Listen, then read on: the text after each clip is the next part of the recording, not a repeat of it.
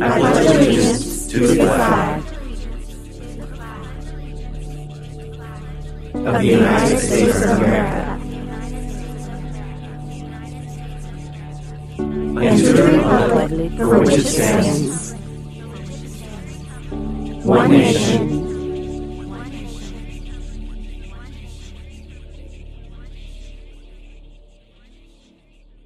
We are in week number two of our Under God series of sermons where we're looking at the Pledge of Allegiance through the lens of the Scriptures.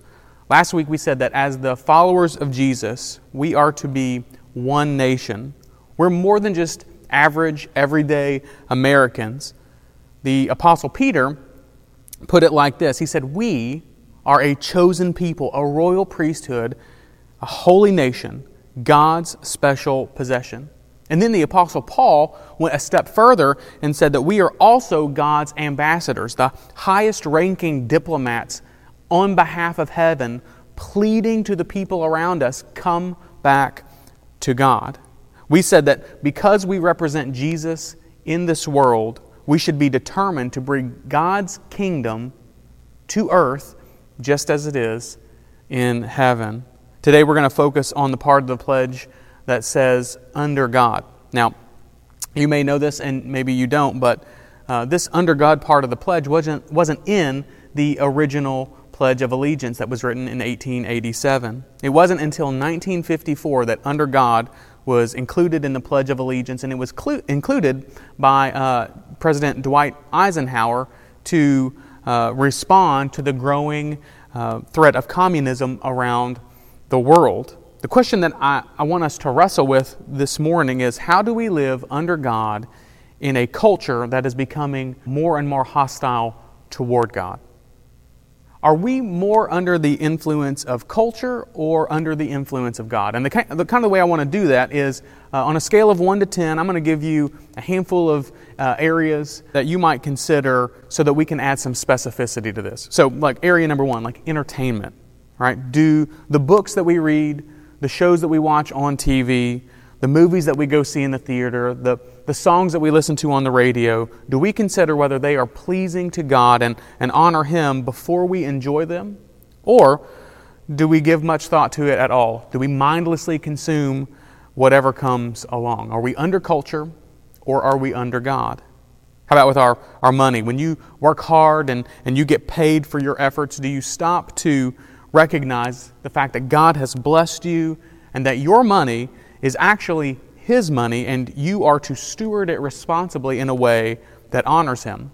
Are we intentional and thoughtful with our money so that we can use it to be a blessing to others? Or are we on the other end of the spectrum where our money is ours and we're just looking for the next cool thing to spend it on? Are we under culture or are we under God? How about this? Uh, what about our speech? Think about the, the things that you've said over the last few days or maybe over the last week. Have you built people up or have you torn people down? Have you gossiped or talked about folks behind their backs? Have you used words in your house that you wouldn't want your two year old to use? What about your time? Have you spent more time with God in prayer and studying the scriptures than you have on Facebook or at the gym or watching Netflix? Is your family racing from one activity to the, ne- the next, from, from baseball to swimming to soccer to karate to scouts to band or whatever else? And not that any of these are bad, these are all maybe great things. I'm not knocking them. But would you say that your time is more reflective of being under God or under culture? Are these kinds of things on your calendar and you will pencil God in when you can if time allows? How about this? What about where you draw your value and self worth? Do you rest in what God has done for you in Jesus? Or do you wrestle with who culture labels you to be and your value, your identity comes from what others say about you rather than what Jesus has done for you. Your identity under God or under culture. And here, here's the tricky thing about this survey that we're kind of doing this morning. Uh, and if you've ever been drunk or been around someone who is drunk, you'll, you'll kind of see what I mean. When you're under the influence of, of, let's say, alcohol, your judgment gets impaired, right? When you drink alcohol, uh, the things that you typically wouldn't think are funny suddenly become funny. People who wouldn't maybe necessarily be attractive, well, your perspective changes and suddenly they are attractive, right? Too much alcohol changes the way we see the world. This is why it's against the law to drink if you've had too much of it. The same occurs when we are under the influence of our culture. We can become so under the influence of culture that our judgment becomes impaired and we don't even realize how under the influence we actually are. What if we've become so intoxicated by our culture that we don't realize how far we've drifted from God. Wouldn't that be kind of scary? In the Old Testament, the Jewish people had drifted from God. The Israelites had begun living like everyone else. They began taking advantage of one another. They ignored the laws that God had, you know, blessed them with to protect them, and they even started worshiping false gods, pagan idols enter the Babylonians and King Nebuchadnezzar. They arrived in Jerusalem in about 600 BC, and the Babylonians and Nebuchadnezzar, they were ruthless. The army uh, that they had conquered most of the ancient Near East, and Israel fell to Babylon as well. The Babylonian invasion was actually something that was set in motion by God as punishment because Israel had become corrupt and evil. They, get this, they were supposed to represent God before the nations. But what they had actually done by their lawlessness and disobedience is they'd made God a laughing stock to the nations.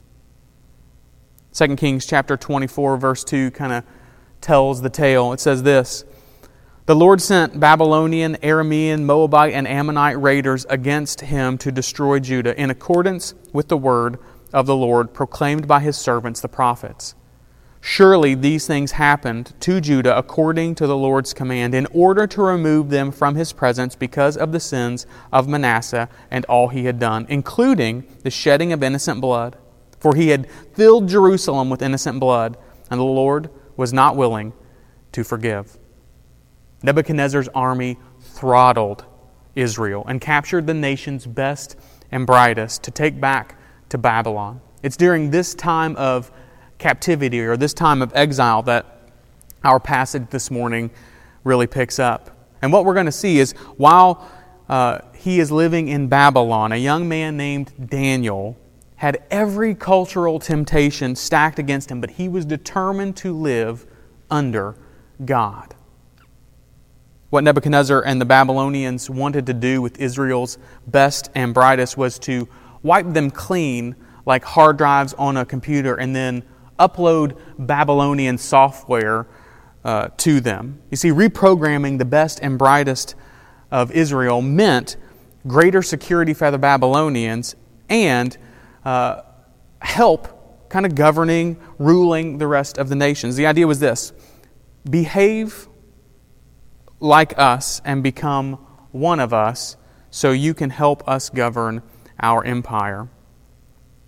Daniel chapter 1, verse 3 picks up where we're going to be spending our time together this morning. It says this Then the king, who is Nebuchadnezzar, ordered Ashpenaz, chief of the court officials, to bring into the king's service some of the Israelites from the royal family and the nobility, young men without any physical defect, handsome, showing aptitude for every kind of learning well informed, quick to understand, and qualified to serve in the king's palace. He was to teach them the language and literature of the Babylonians. The king assigned them a daily amount of food and wine from the king's table. They were to be trained for three years, and after that, they were to enter into the king's service. Now, you might read this passage and you might say, well, this doesn't really sound that bad. Right? You, you might read this passage and just ask, well, really, what's, what's the big deal? They get to learn a foreign language and they get to eat food right off the king's table. If this is captivity, sign me up. But, but here's the thing Daniel and the Jewish exiles had strict instructions on what they could eat and what they would not eat. You see, there were some foods that the Jewish people would not eat because God said that it would make them spiritually unclean.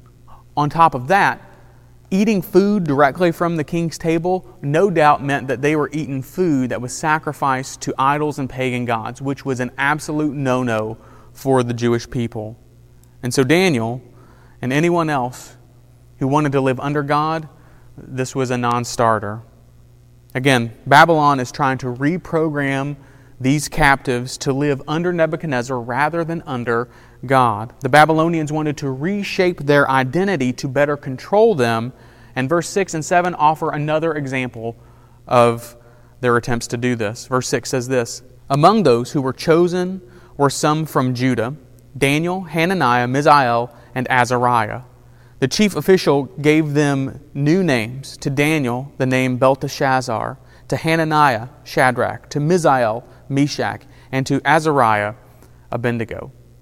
By changing the names of these exiles, Babylon sought to further reshape their identity. You see, their Hebrew names were loaded with meaning. The meaning of Daniel is God is my judge. Hananiah, God is gracious. Mishael, who is like God? And Azariah, God has helped me.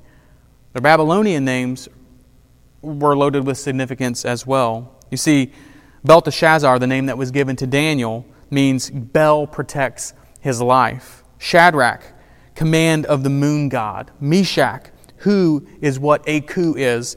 And Abednego means servant of Nabu. Nabu was the wisdom god of the Babylonians and Nebuchadnezzar's favorite god. These boys' names were changed as a way of encouraging them to forget the traditions and God of their homeland and conform to the gods of Babylon. This was a way of forcing assimilation upon them. And Nebuchadnezzar wanted Daniel and his friends to conform to the pattern of this world, like we see in Romans chapter 12, verse 2.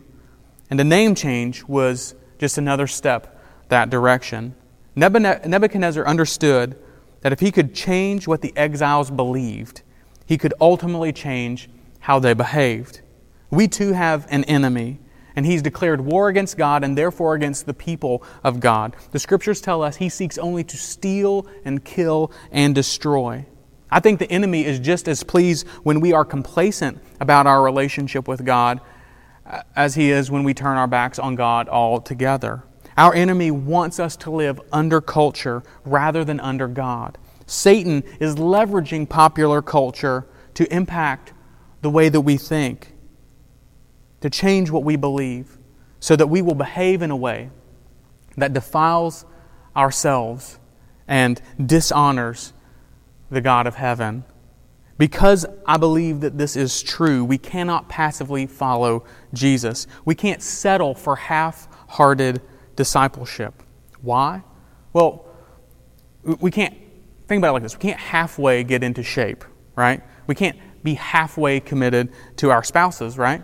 I mean, can I eat one meal per week or go to the gym once or twice a month and expect to get into shape? It hasn't worked so far. Or, or what about this? Can I love and respect my wife for one or two nights a week and, and phone it in for the rest of the time? Would it be acceptable for me to be committed to my wife for six nights of the week, but on the seventh night, I do whatever I want with whomever I want? I don't know how that would work at your house, but it would not work at mine. Okay, there are some things that you can't partially commit to. We either are or we aren't.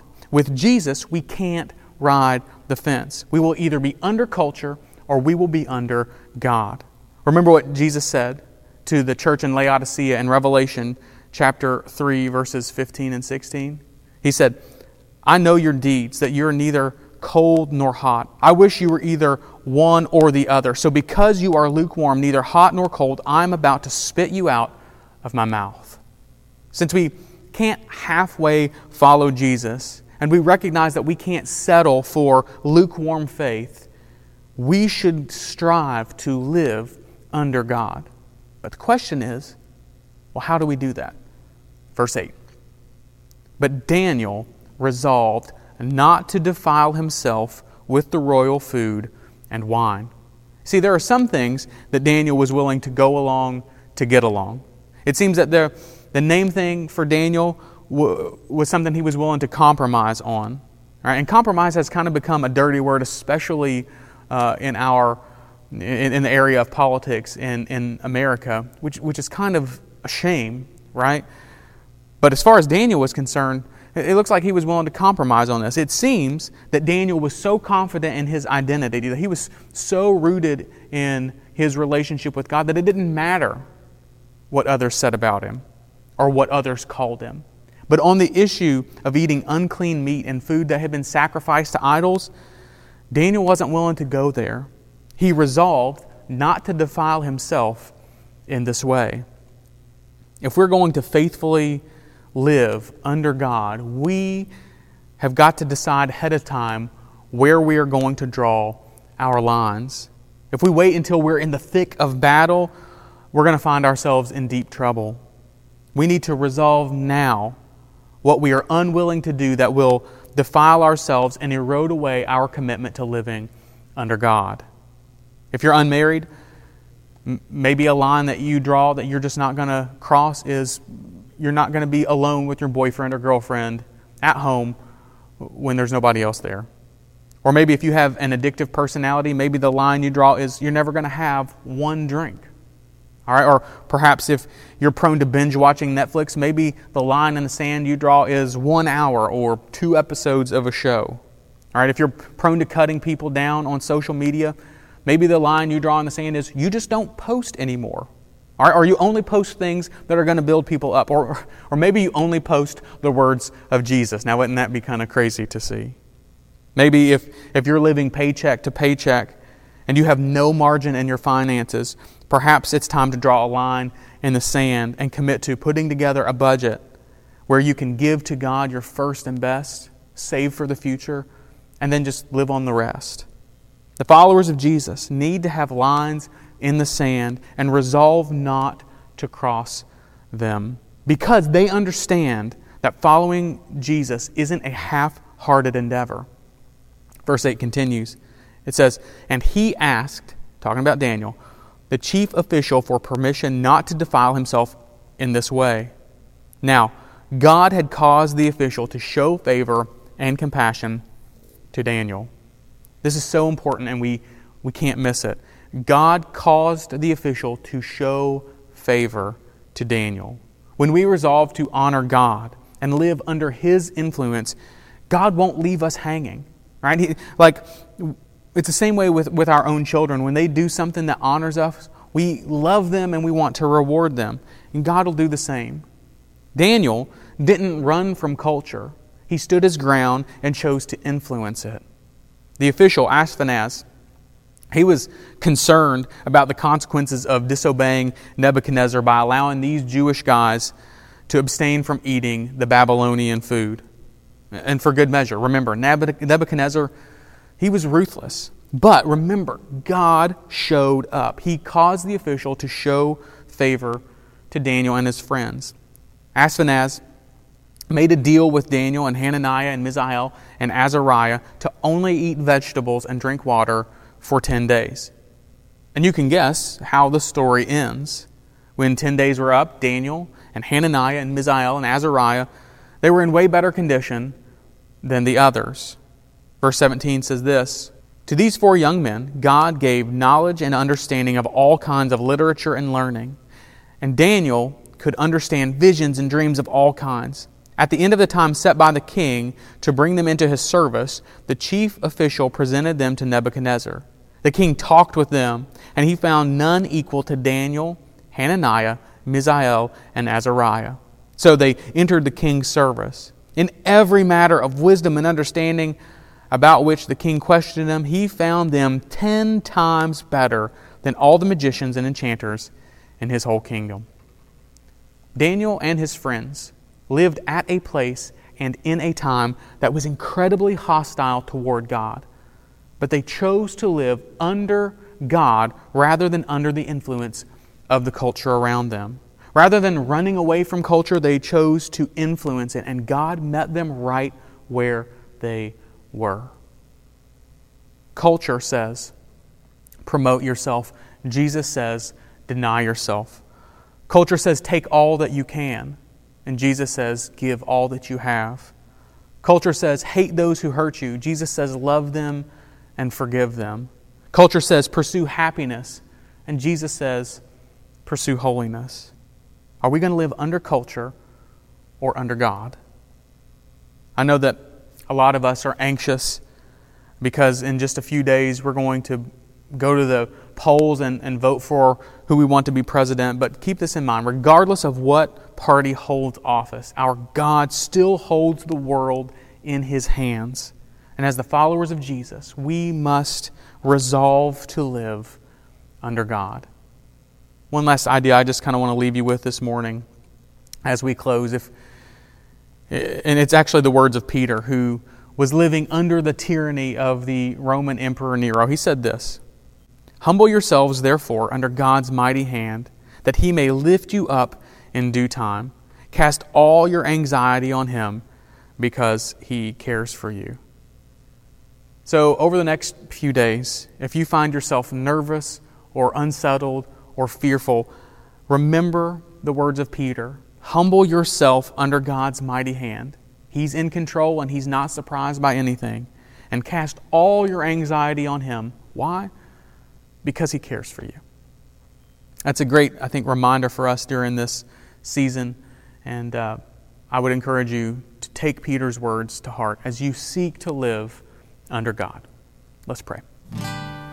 Heavenly Father, thank you so much for Jesus. Thank you for rescuing us from our captivity to sin. Help us to follow Him with all that we have and live firmly under your influence rather than under the influence of our culture. Father, we ask that you will protect us from being conformed to our culture as we seek to transform it for your glory. Father, we ask that you be with our nation as we um, go to the polls. And we just pray for those who are elected into office that they will turn their faces toward you and serve in a way that honors you uh, and, and the people that they represent. We love you and pray all these things. In Jesus' name, amen.